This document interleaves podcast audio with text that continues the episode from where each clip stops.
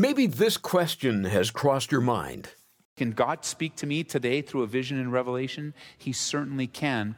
But let me warn you the vision and revelation will not be outside of what has been received in the Word of God. God is not adding to the Scripture, He's not leading you to add to the Scripture. It, it's if your vision contradicts the Scripture, like for example, a very large cult came uh, has come to be because the, the, the guy said that he got a vision from an angel. You know, you can get wrong visions. You can eat pizza before you go to bed. This is amazing grace.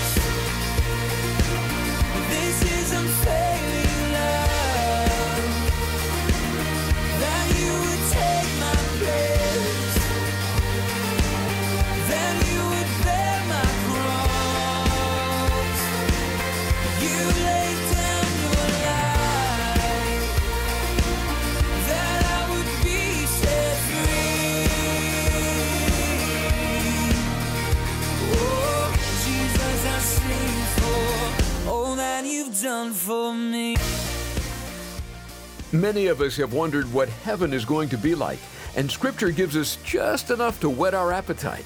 But imagine what it would be like to be taken on up to heaven for a look around, but not being able to tell others about it. Such was the case for the Apostle Paul, and we'll hear about this experience in just a moment as we turn in our Bibles to 2 Corinthians chapter 12. Welcome to Abounding Grace with Pastor Ed Taylor. It's a ministry of Calvary Church, Colorado, here in Aurora. So if you're ready, let's hear all about Paul's visit to heaven. Going back from chapter 12 to chapter 11, by way of review, remember that Paul is, well, he believes this part of his letter is a little foolish. I don't know if you've ever been put on the spot like that, where you've been put into a corner. Things have been said about you, things have been believed about you, and you feel you, you're in a corner and, and you just go, man, I shouldn't even have to say this. I shouldn't have to explain it this way. And Paul is very direct as he says in verse 1 Oh, that you would bear with me in a little folly. It, it seems foolish to him. Indeed, you do bear with me. And again in verse 16 of chapter 11, I say again, let no one think me a fool, but even if, at least if you do, receive me as a fool, that I can boast a little. Now, he's not boasting in the sense that we might, we might see that as bragging but it may sound that way as he walks us down a path of his life. He gives us insight to his life, both to remind the church and those that had a relationship with him of who he is and the time that they spent, but also as an answer to the critics, an answer to the false teachers. Those of you that have been with us, we've walked along Paul now in this pastoral letter for many, many weeks now. And he's instructive, and, and also he even has to defend himself in this calling and his relationship with them. And so, to defend his position as a spiritual leader before them, also to remind them of his true love, he talks about his personal life in Jesus and the glorious things that he's been a part of. And he defended himself in verse 22, as you recall. He said, Dave, are they Hebrews? So am I. Are they Israelites? So am I. And he went through his, what we called his spiritual resume of all the things that he went through and all of the difficulties and all of the hardships. And then in verse 28, he said, Besides the other things, what comes upon me daily, my deep concern for all the churches. Who's weak? I'm not weak. Who's made to stumble, and I don't burn with indignation. If I must boast, I'll boast in the things which concern my infirmity. The God and Father of our Lord Jesus Christ, who's blessed forever, knows that I'm not lying. In Damascus, the governor under Aretas the king was guarding the city of the Damascenes with a garrison. He wanted to arrest me, verse 33, but I was let down in a basket. I was humiliated. He went, he's in other ways, he's saying this. I was let down in a basket through a window in the wall and escaped from his hands. All the things he endured as a real apostle, as a real leader, as a real pastor, as a real church planter, all the things that he endured. Then, verse 1 of chapter 12, it's doubtless not profitable for me to boast. I will come to visions and revelations of the Lord. I know a man in Christ who 14 years ago, whether in the body I do not know, or whether out of the body I do not know, God knows, such a one was caught up to the third heaven. I know such a man, whether in the body or out of the body, I do not know. God knows how he was caught up into paradise and heard inexpressible words which it is not lawful for a man to utter. Of such a one I will boast, yet of myself I will not boast, except in my infirmities. For though I might desire to boast, I will not be a fool, for I will speak the truth. But I refrain lest anyone should think of me above what he sees me to be or hears from me. The men in the church in Corinth were corrupting the believers there, no doubt, claimed to have special visions and revelations. It was one of the ways they tried to prove themselves to the church. How, what kind of authority do they have? What, what kind of standing do they have? Why should they be listened to? No doubt they were giving these revelations, these visions, and using them in their own minds, making them up uh, as proof that they were who they were.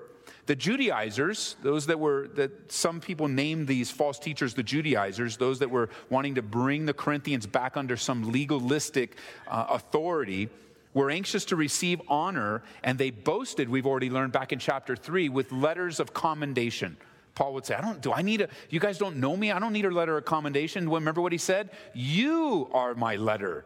You are epistle of Christ. You, are my letter of commendation. I don't need to bring some letter of recommendation to you, but they were presenting them, they were giving them. And Paul wasn't looking for honor from men. He let God honor him and use him in incredible ways. And when challenged, he could have easily pointed to all of the things that he went through and know that they really couldn't be any defense. I mean, uh, as, as they're saying, as the false teachers are saying all these things, you know, if somebody comes and says, Well, I had this revelation, it's really hard, you know, to say, Well, you didn't have any experience with the Lord. I mean, when somebody comes and gives these subjective things to substantiate uh, who they are and what they say, it's hard to argue with them. I don't know if you've ever met anyone, but you know, I had this great revelation. It's you can't just go, well, you didn't have that. You don't know what they had. You don't know what they experienced. That's why what do we do? We take everything, all subjective things, anybody's opinions, and what do we need to do with them? We need to test them by the word of God. That's not subjective. Uh, certainly, you may have had an experience or, or some vision. I'm not going to argue you out of it. It could have even been from the Lord. But what we need to do is take what you experienced and examine it from the scriptures. So it's, it's fruitless to, to argue with someone and go, You didn't have that experience. How do you know? You don't know what they did, you don't know what they experienced. It's better to say, Well, what happened to you? And what did you experience? And let's find out what the Word of God has to say about it. And let's both submit ourselves to the objective Word of God, not to the subjectiveness of visions. But here Paul is saying if they're going to talk about visions, I've just shared with you my spiritual resume. Let me tell you about a man that I know. And I find it interesting, don't you, that he talks in the third person. It's so hard for him to express what he personally experienced that he says, It's doubtless, verse 1, not profitable for me to boast, but I'm going to talk about now not the things that I experienced that were hard. Let me give you something I experienced that was awesome and incredible and unlike anything I've ever experienced in my entire life. Let's talk about visions and revelations. Now, before we move on with Paul's vision in Revelation, let's just be clear that God does use visions and revelations. It's all throughout the New Testament. If you're a note taker, let me walk you down a path. There, there are many, many revelations and visions mentioned in the scriptures. If you want to go speed turning your pages with me, go for it, but I'm going to read them for you. I'm just going to give you the verse and what the vision was. For example, Matthew chapter 17, verse 9, Jesus was transfigured and it was a vision. Luke chapter 1, verses 8 through 23, Zechariah received an angelic vision. Luke 24, verses 23 through 24, the women who came to the tomb had a vision. Acts chapter 7, verse 55, Stephen had a vision. Acts chapter 9, Paul received, Saul of Tarsus received a revelation of Jesus on the road to Damascus. Acts chapter 9, verse 10, Ananias received a vision to do what? Go to that guy named Saul. He's going to be named Paul because he knows. And, and the thing about the Acts chapter 9 vision that really is, in, is really cool, it's very precise. Ananias, I want you to go to Saul. He's waiting for a guy named Ananias. So precise. So when he comes up and he says, Hey, my name's Ananias, Saul goes, It's from the Lord. Here he is. Amazing. I love that. Acts chapter 10, verse 17, Peter had a vision of the clean and unclean animals to teach him a lesson when he was kind of going to sleep and uh, in an a altered state of consciousness between being awake and asleep. He got the vision of, hey, what God has called clean, don't you call unclean. Wow. I love what in Acts chapter 12, Peter had another vision of an angel when he got broken out of prison. Acts chapter 16, Paul had a vision from a man from Macedonia. What did he ask? We need some help. Come and help us. And Paul went over there and planted a church. Amazing things. Acts chapter 18, verse 9, uh, Paul had a vision while he was in Corinth. Acts chapter 27, verse 23, Paul had a vision of an angel when he was on the ship there at the end of Acts. And at the end of Acts, and of course, John had that glorious revelation in Revelation chapter 1, verse 1 of the unfolding of the end times. And that's just a very small section of the New Testament of visions and revelations. So it's not unusual. And you asked, can God speak to me today through a vision and revelation? He certainly can. But let me warn you the vision and revelation will not be outside of what has been received in the Word of God. God is not adding to the Scripture, He's not leading you to add to the Scripture. It, it's if your vision contradicts the Scripture, like for example, a very large cult came, uh, has come to be because the, the, the guy said that he got a vision from an angel. You know, you can get wrong visions. You can eat pizza before you go to bed and you can get all kinds of crazy things uh, in the middle of the night. And so the Bible is once for all delivered, the faith, the Bible says, is once for all delivered to the saints. And so we take our visions and we yield them to the scriptures. Now, here's the key what Paul's describing here in the first six verses is a visit to heaven. This is the only example we have in the scriptures of someone going to heaven and coming back and talking about it. And I want you to pay close attention to what he said and what he didn't say.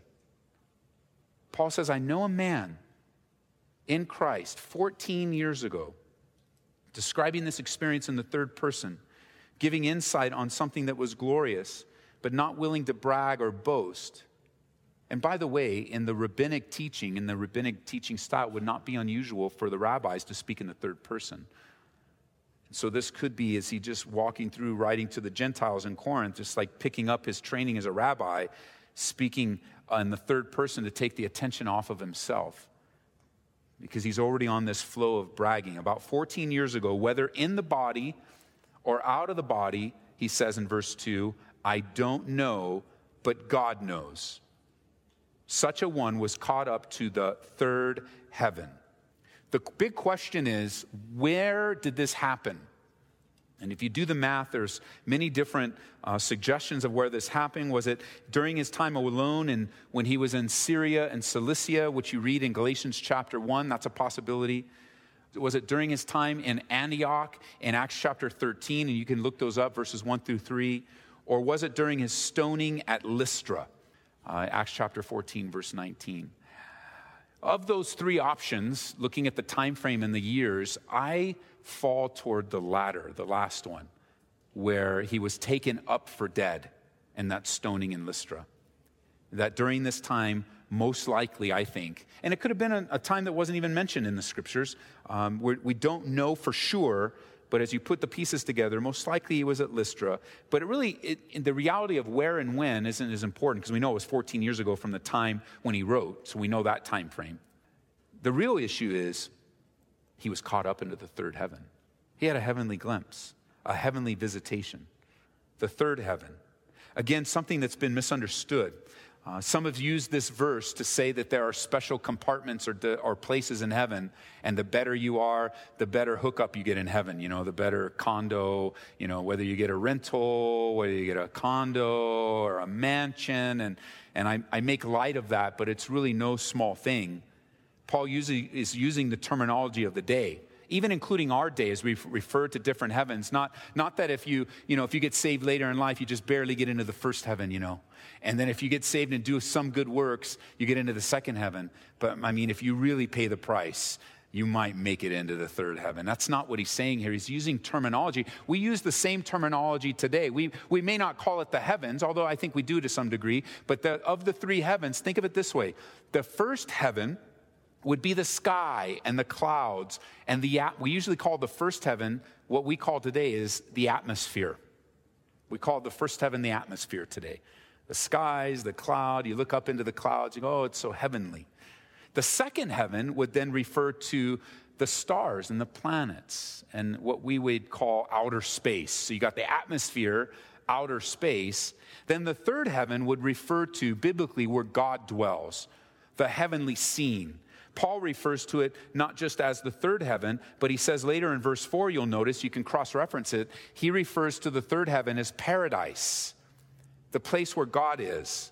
A direct reference not only to Genesis going backwards, but also to Revelation going forward, a word picture that's referring to an enclosed, you know, of the original language of the day in the Greek, it's referred to a, a, a, luxurious enclosed garden of a king. I mean, a place that was just very special, that biblically and spiritually would refer to the very presence of God. And it was here in the presence of God that Paul heard inexpressible words that were not lawful for a man to utter. Did you see that in verse 4? He heard inexpressible words that he couldn't repeat. Paul, when he returns from his heavenly vision, tells no one. He tells no one. Not for 14 years did he even share this much that he went and heard something that he couldn't tell. So, another question that comes up is in verse 4 what did Paul hear? Now, this is a quiz. This is a quiz to see if you've been with me for a while. What did Paul hear? What, what, what exact words did he hear? We don't know. The Bible doesn't say. So, anybody that comes along and says, I know what Paul said, come on, man, read your Bible. Read your, well, I got a vision of what Paul said. Well, Paul said it's unlawful. I don't know who gave you the vision, but it wasn't what Paul said because Paul said that the words that he heard in heaven were unlawful. What he saw and what he experienced were unlawful, inexpressible. Because of Paul's experience, inspired of the Holy Spirit, I have to say that personally, my, my personal walk with the Lord, I'm very, very skeptical of those that have said they've gone to heaven and come back and have given us a long explanation of what they've seen and heard. I'm a little skeptical based on the scriptures. It seems that the most popular of those people seem to come back with a story to tell, a book to sell, a movie to promote, and some ministry event to sell tickets to. We have an example of a man that has gone to heaven, and what he saw was inexpressible and not repeatable. And he chose to stay in that realm. What he saw was unexpressible, not repeatable. And I know that uh, some of you may even hold to a different opinion and you're not as skeptical as I am, but when I look at the scriptures, I see of even the Paul the apostle who was given this special revelation chose to obey God and not say anything about it. And I know the guys that write the books and make the movies, they don't answer to me, and I don't want them to answer to me. They answer to the Lord. But I know for me personally, I want to get my heaven, I want to get my information on heaven from God Himself. I want to learn about heaven from God's perspective. I don't want to take my chances of someone that is writing extra biblical views of heaven. And by the way, for those of you that have looked into some of them, if you will look closely enough, you have contradicting type of things being shared. So which one do you believe? Which one is which one's the one that went up there? Which the one is the one that saw? For me, the safest place for me in my station in life, and I've always been skeptical of these things, but even more so now, where many of my very precious loved ones are in heaven awaiting for me, awaiting me. I, I want to get my information. I want to get it from the Lord. And if He says there's things inexpressible, then I don't want to know about them. I want to have this hope. I want to have this ex- highly expectation to see Jesus. And so I don't stand in judgment on those folks that they stand or fall before the Lord. But the big question remains the big question remains if Paul couldn't if Paul couldn't repeat what he saw and what he heard, then how can others get that permission? So in Corinth, the false teachers weren't so successful in destroying the ministry at Corinth you know, if they weren't making any progress, if they weren't so successful, then Paul probably would have never shared even what he did about this particular event. And he just gives enough. Says, hey, you know what? I've been through this, this, this, this, and this. I, I went through this stoning and this shipwreck. These guys beat me up. My own people turned my back. I've been betrayed. My friends have turned on me. On and on. We went through that in last time. A spiritual resume. Besides all that, I eat and drink and sleep the church. I live my life for the church. That's all I think about is how I can serve God in the church. Oh, and by the way, I had this vision too. I know that those guys are talking a lot about visions, but man, if, if the vision of all visions I received, I went to heaven. Well, you know, not me. I know a man. 14 years ago, I went to heaven. But man, what I saw and what I heard, it, it, God said no. It's unlawful for me to share of that heavenly scene. And I'm, he says at the end there, he says, Man, I just don't want to boast. I don't want to boast. That guy I'll boast about, but myself, I'm just going to tell you about my weaknesses and my difficulties, what makes me a stronger follower of Jesus. Thanks for listening today to Abounding Grace as Pastor Ed Taylor brought part one of Paul's visit to heaven. Now, Pastor Ed, as you mentioned, Paul didn't tell us what he saw when he visited heaven, but throughout the Bible, we're given some details, a glimpse, if you will. As we close, would you take a couple of minutes to share with our listeners some of the things that we do know about our heavenly home? Larry, you know, in the heart of every true believer is the desire to be with the Lord. And the greatest thing about heaven is that is where Jesus Christ dwells. Did you know that the word heaven is mentioned about 275 times in the New Testament?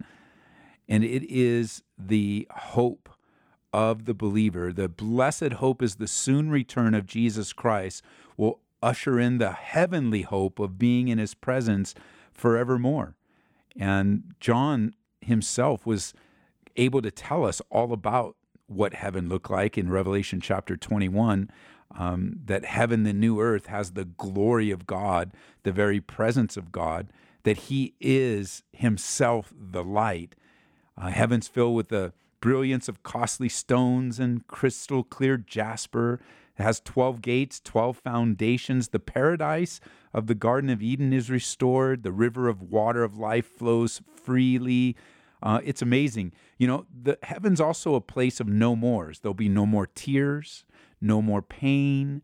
There'll be no more sorrow. There'll be no more separation. There'll be no more death.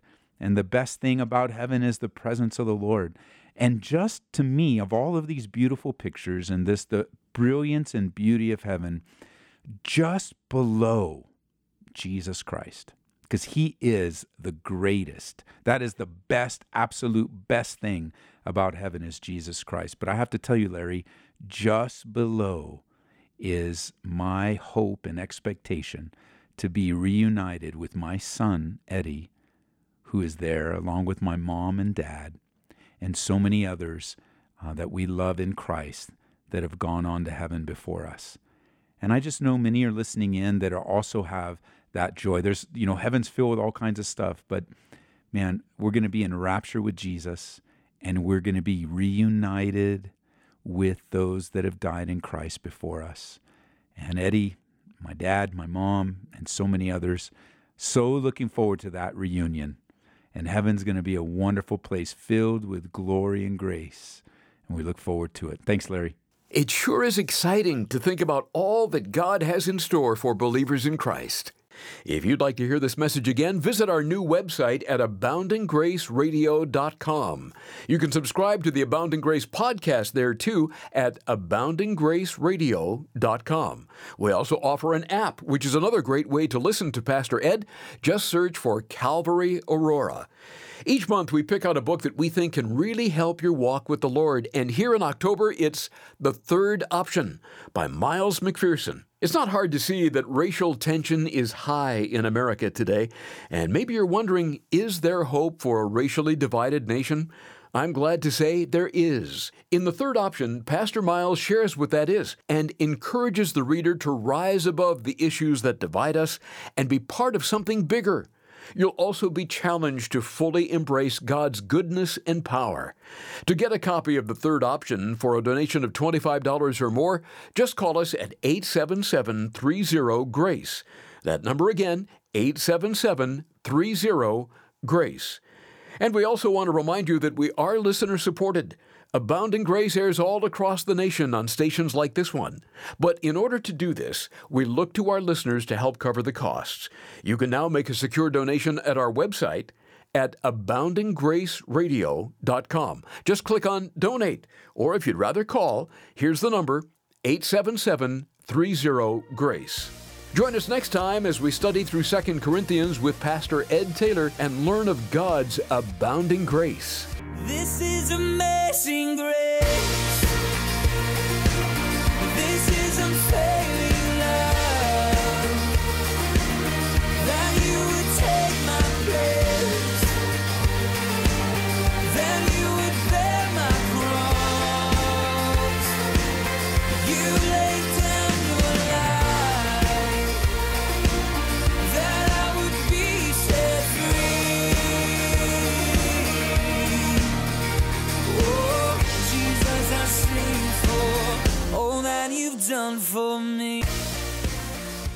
Abounding Grace is brought to you by Calvary Church, Colorado, here in Aurora.